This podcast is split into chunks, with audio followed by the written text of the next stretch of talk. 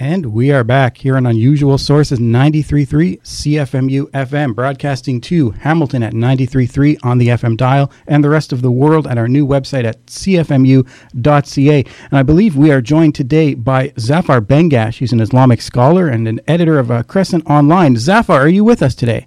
Yes. Hello, Brendan. Oh, hi. Hey, Zafar. It's great to hear from you. Um, it's been a, a, probably a while since we've had you live on the program.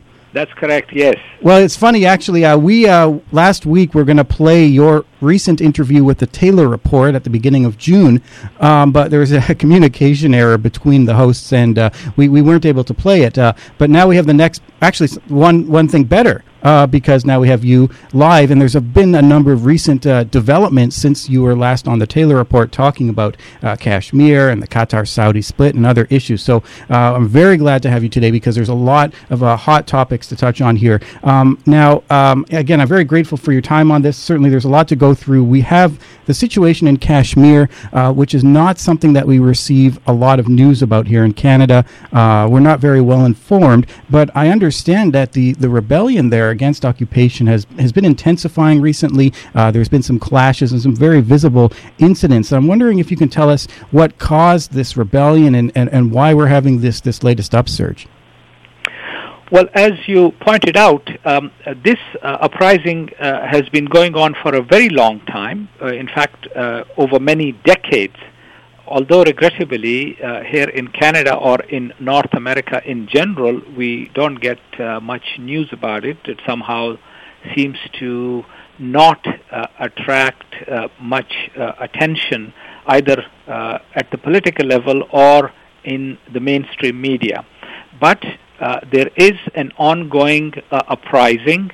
the people are in the streets virtually every day uh, even though the Indian Army of Occupation uh, maintains a 24-7 curfew in most uh, urban centers, um, yet the people defy those curfews because they feel that their basic uh, rights are being grossly violated. Just to give you an example, uh, two nights ago, now we are in the month of Ramadan, and of course, uh, the population of Kashmir is overwhelmingly Muslim uh, and, and people observe uh, fasting during the day and then at night they have uh, late night prayers. And two nights ago in a village called uh, Batgam, uh, the Indian army uh, attacked the village right in the middle of the night and they started to bang on people's doors demanding that they come out.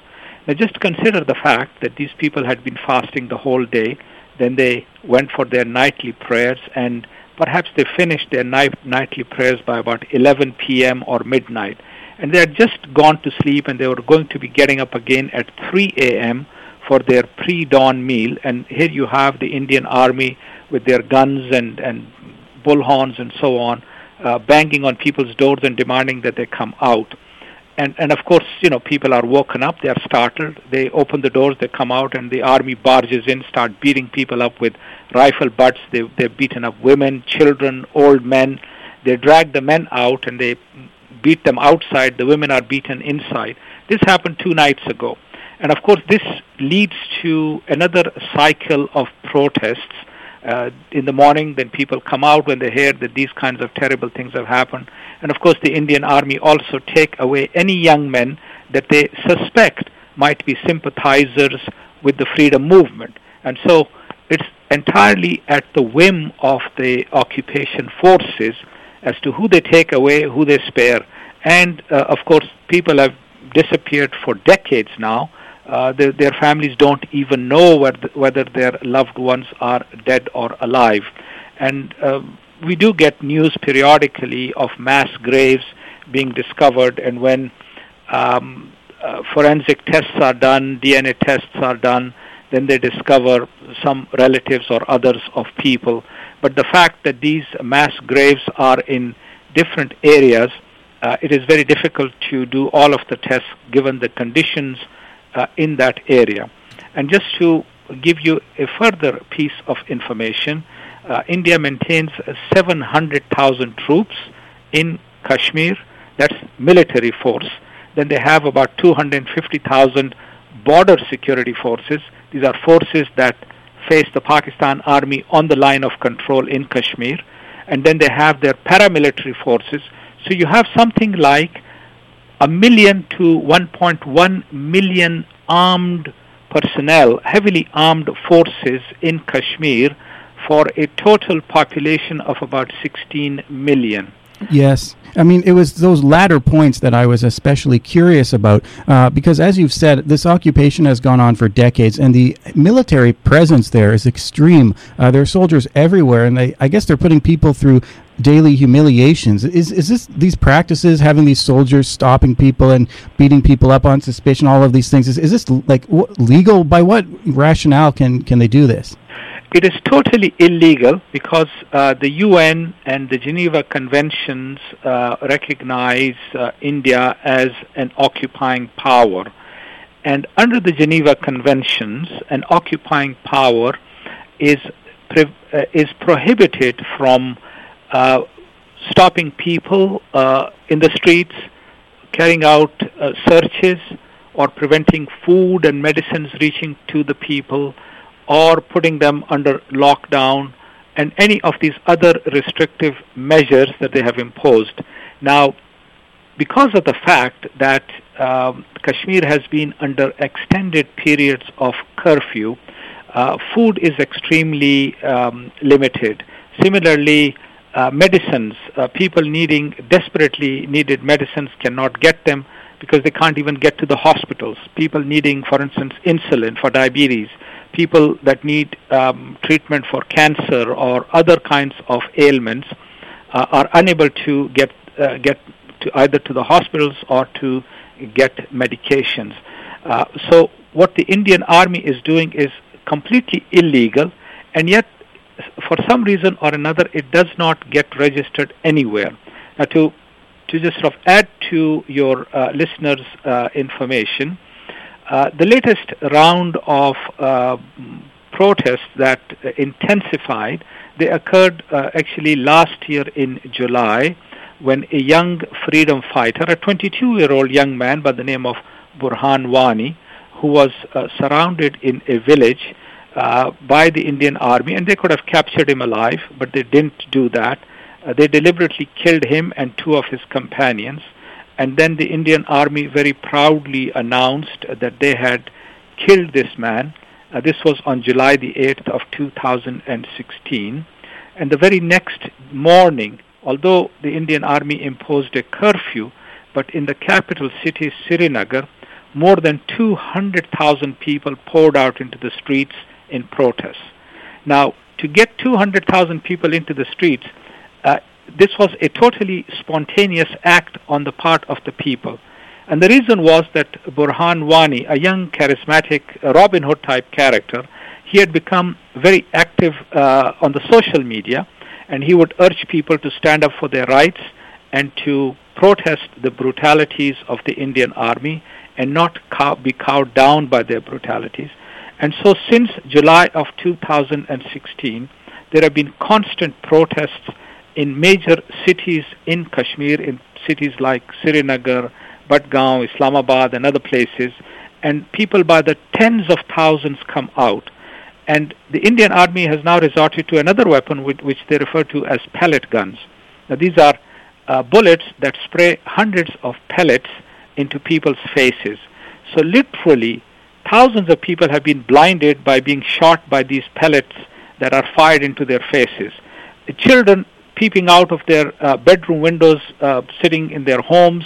If, let's say, there is a protest going on, these soldiers would, in a, in a very uh, cruel and sadistic manner, fire these bullets at these children peeping out of the windows and turn them blind.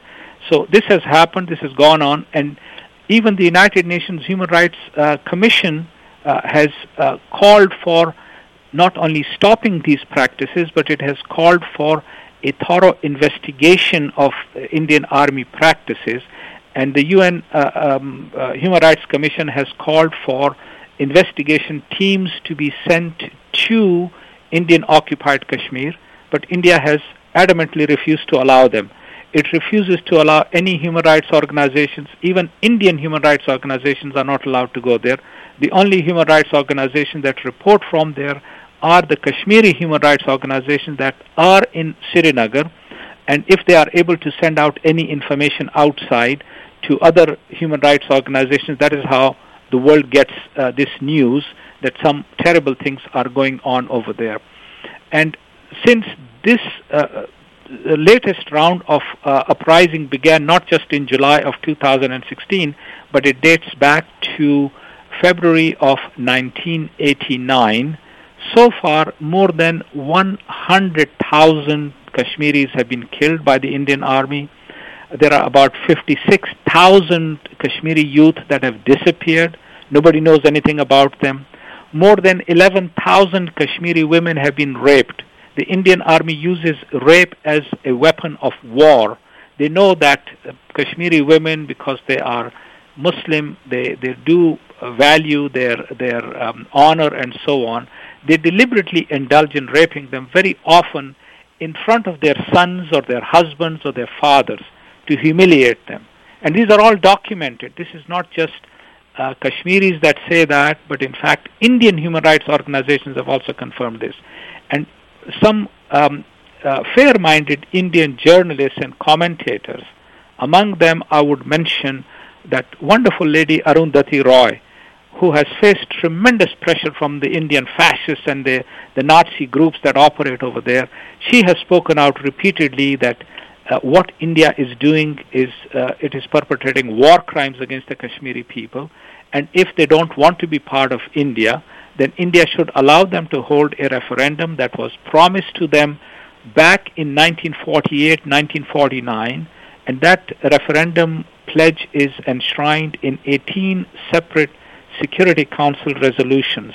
And it was India that had taken that matter to the Security Council, asking the Security Council to inter- intervene because the people had risen up against Indian occupation.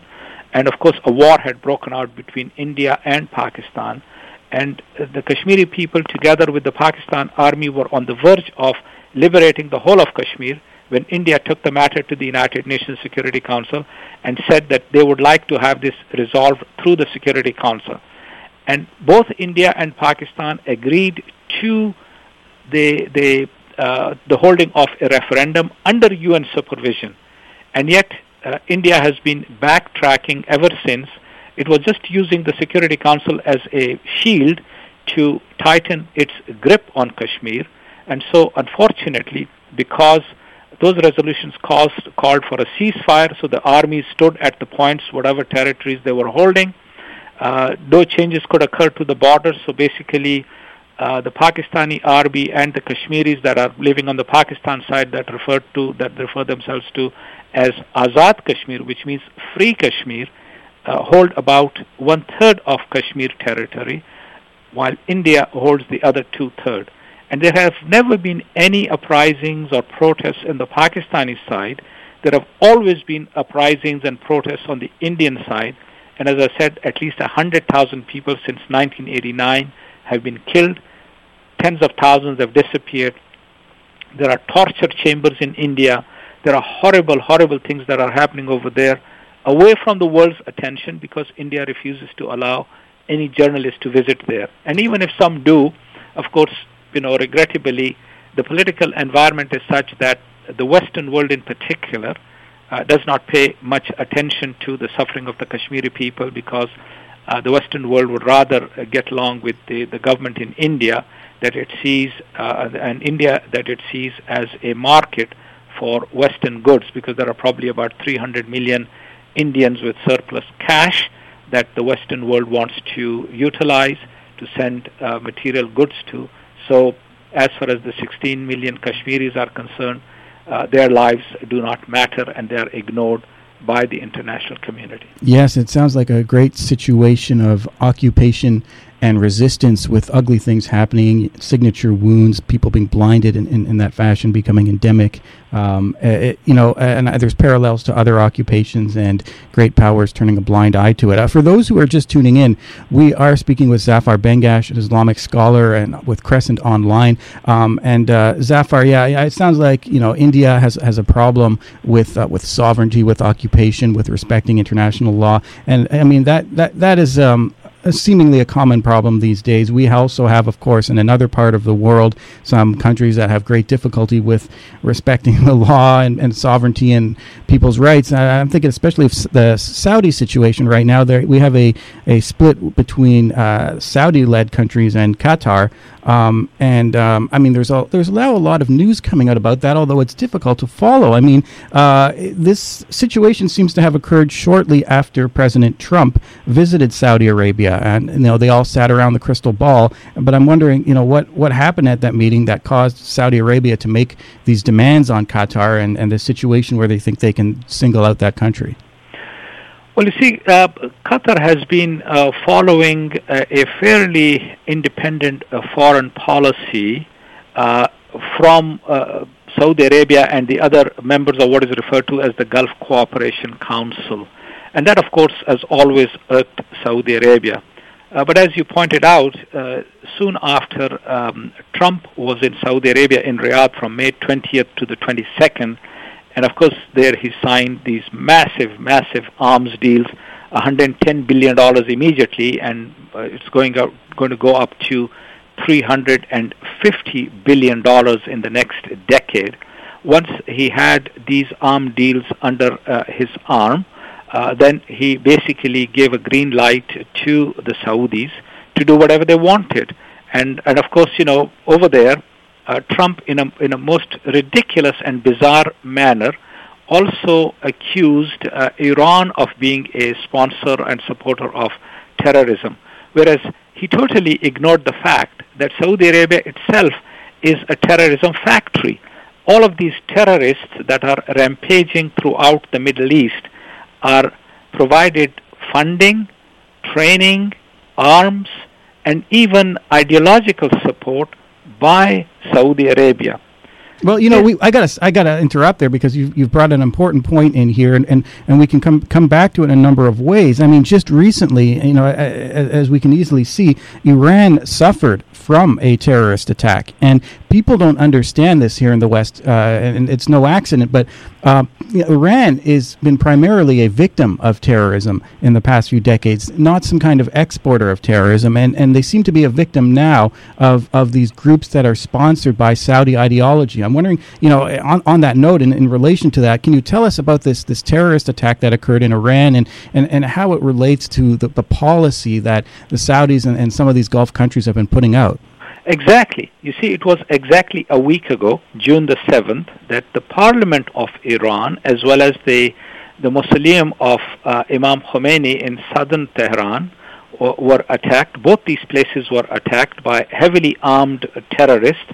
There are two. There were two of them that attacked the mausoleum, where, of course, you know, ordinary people go to pay their respects to the founder of the Islamic Republic, and they go and you know pray over there. There is a mosque there and these are just uh, what you would call pilgrims to, to that site.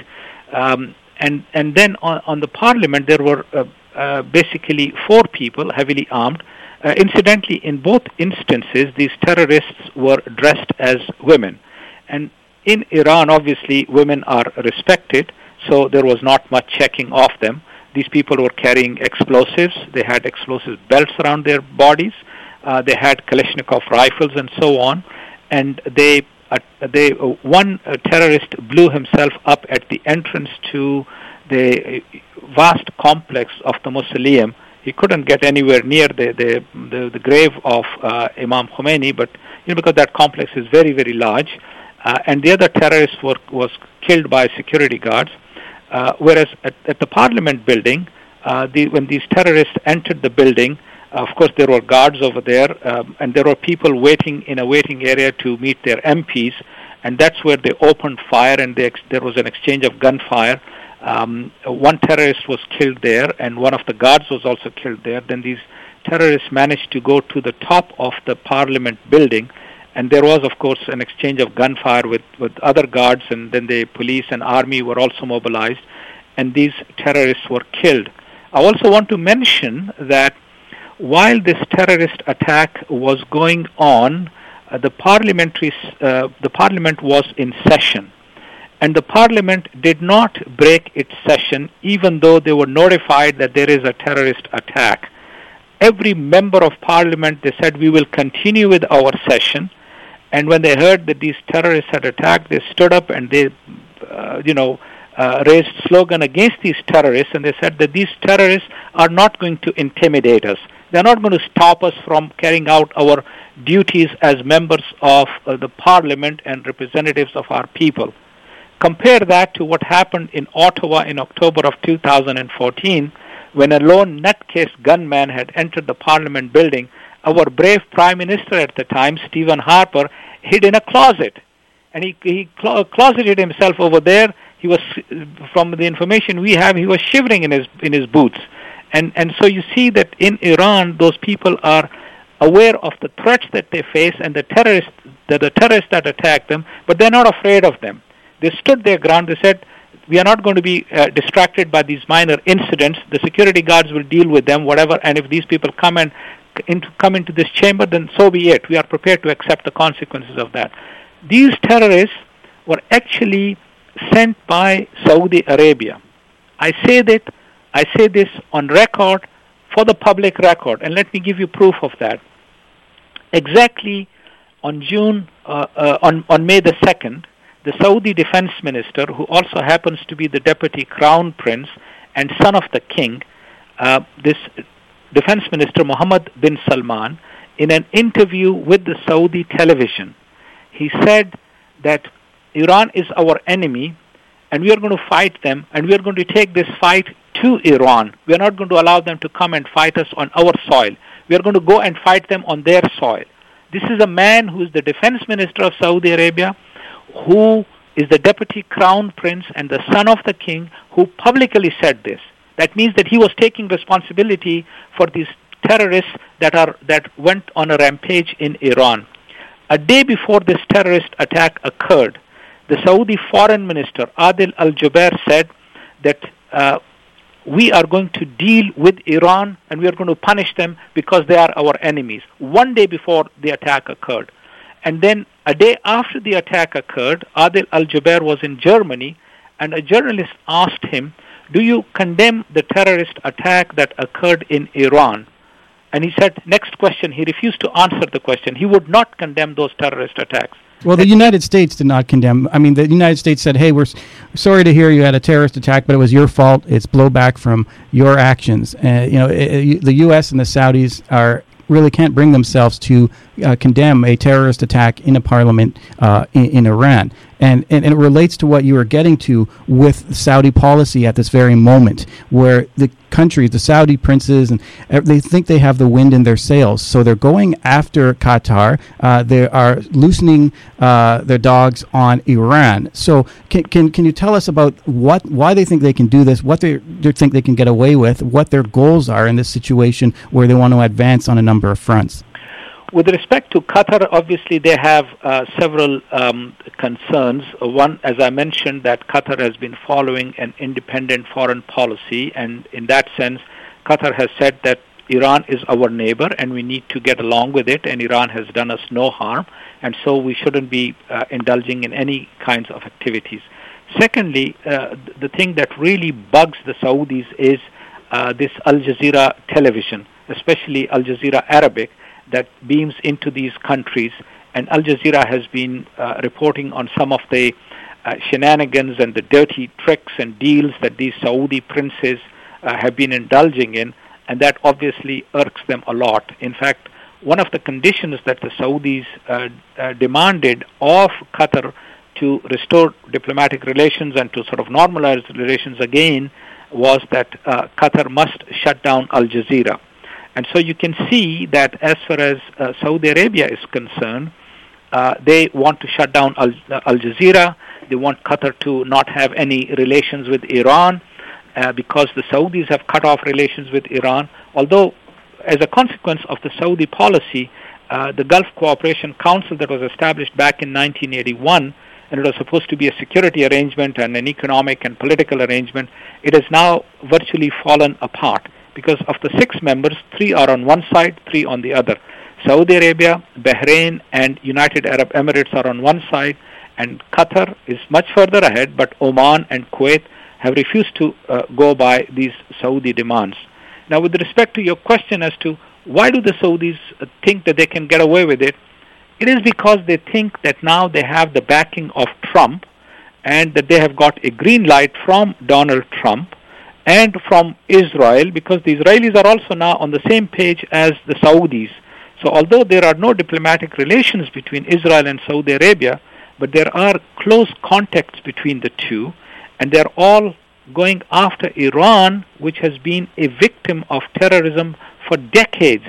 Immediately after the revolution in Iran, the, the, the various terrorist groups, the MKO and others, in fact, they were on, put on a U.S. Uh, terror list back in 1997, and then they were taken off that list. Uh, I think it was about 2011 or whatever that this group was then taken off the terrorist list. Although this group, MKO, were responsible for killing a large number of Americans also in Iran. And so the MKO terrorists were involved in killing about 1,200 leading officials of Iran after the revolution. These included ministers, these included a president, a prime minister, members of parliament, leading political figures, uh, religious scholars, university professors, and so on, and even ordinary people because they would plant bombs in cars and in public places. And of course, ultimately, uh, they were they were driven out of Iran. Many of them were arrested and, and put on trial for their uh, crimes, etc., and punished. Uh, and so, although the MKO is not really a credible threat in Iran, now you have these other terrorists, ISIS and Daesh or whatever you call them, that are now backed by Saudi Arabia. And these terrorists that had carried out the terrorist operations in Iran last week had actually been active in Syria and Iraq as well in terrorist activities.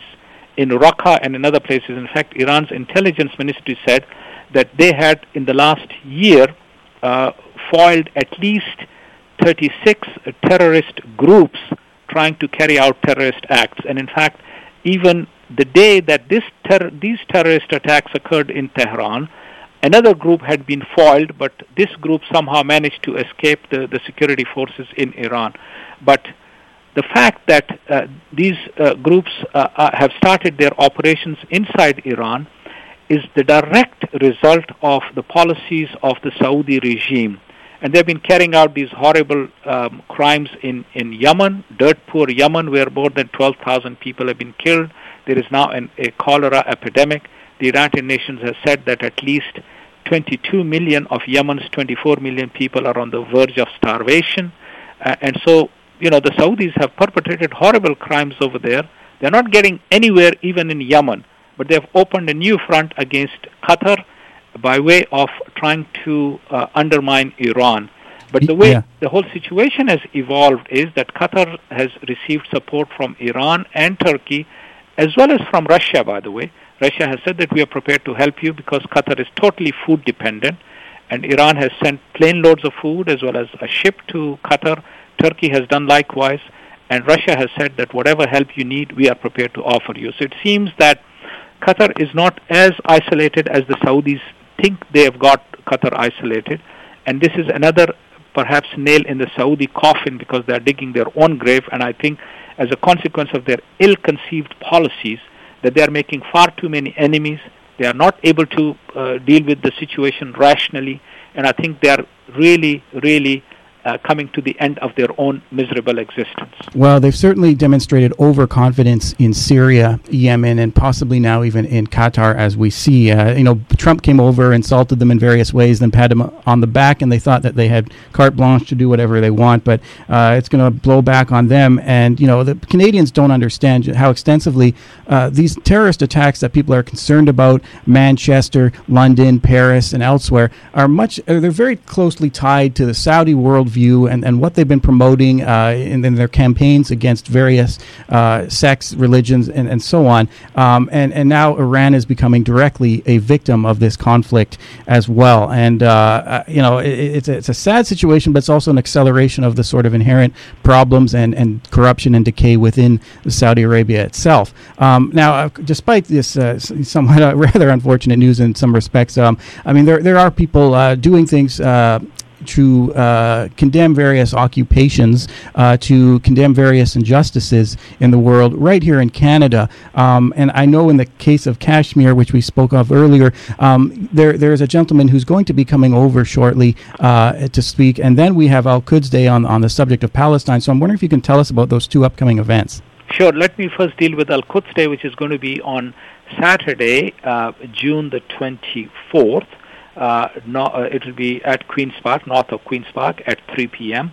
And from there, uh, the, the, they march to the U.S. consulate. So it's every year, and thousands of people attend. And I hope that uh, your listeners would also join because this is something that is ongoing in Palestine and in uh, Al Quds, etc. With respect to Kashmir, yes, you're right. There is Lord Nazir Ahmed from England, who is a member of the All Parties Parliamentary Committee on Kashmir in the British House of Commons, or the British Parliament, by the way. And, and he's been associated with uh, the struggle for, of the Kashmiri people for a very long time. He himself is originally from Kashmir, and he uh, mobilizes uh, global public opinion uh, especially of parliamentarians in different parts of the world. So he'll be coming to Canada, and there'll be a program in Toronto on July the 15th, which is a Saturday, and this program would be in Toronto, and Lord Nazir Ahmed would be speaking, as well as a number of other speakers, to uh, highlight the plight of the Kashmiri people and their suffering, and what people can do to uh, mobilize global public opinion to facilitate uh, the Kashmiri people to hold a referendum to decide their own future. So I hope that uh, your listeners would um, join us in this effort to welcome Lord Nazir Ahmed, who's a very uh, articulate person. Uh, he's, he's very well spoken. He's fully aware of the situation there, and I'm sure it will be a very enlightening evening. And there will also be a documentary shown on uh, the, the, what is going on in Kashmir, so that people can get a first-hand account of the situation of the plight of the Kashmiri people. I hear he's a good speaker, like George Galloway. Uh, what, what, what, do you know where the building or what location he's speaking at? On yes, he'll, he'll be coming to Toronto. He'll be speaking uh, in uh, at our center in Richmond Hill at 1380 Stouffville Road, which is in Richmond Hill. Uh, we have had we have hosted him many times before. Uh, as you mentioned, he's a very good speaker. He's also a very very um, you know not only very articulate, but he also has a great sense of humor. And he sort of you know not only is able to talk about serious issues, but he can even present the serious issues in a way that uh, he brings an element of humor into it to give it a human touch, so that people can understand uh, that that you know uh, there is suffering, and yet uh, the Kashmiri people uh, have not given up, they have not been cowed down, and that they have some very powerful voices uh, globally that are willing to speak on their behalf to bring their plight to the attention of the rest of the world. All right. Well, I look forward to seeing this, and I'm sure we'll be hearing more about some of these issues. I know we had a lot to catch up on today, but maybe we'll bring more developments as they come. So, Zafar, thanks very much. Um, we'll get this out as soon as possible. Your interviews have been doing well online in the last few weeks, and you've been bringing very present and relevant information. So, uh, thanks again for being on the program with us today. It's my great pleasure, Brandon, and I look forward to talking to you again in the near future. Okay. Catch you later. Thanks. Bye bye. Bye bye. And of course, that was Zafar Bangash, an Islamic scholar. Uh, he's with Crescent Online. You can find his articles on the internet. And um, yes, um, we have that event coming up on July 15th, so keep your calendar open. Um, and um, Al Quds Day as well, uh, which is always a big event. Anyway, there's going to be some, uh, we got some other good content coming up, uh, so stay tuned.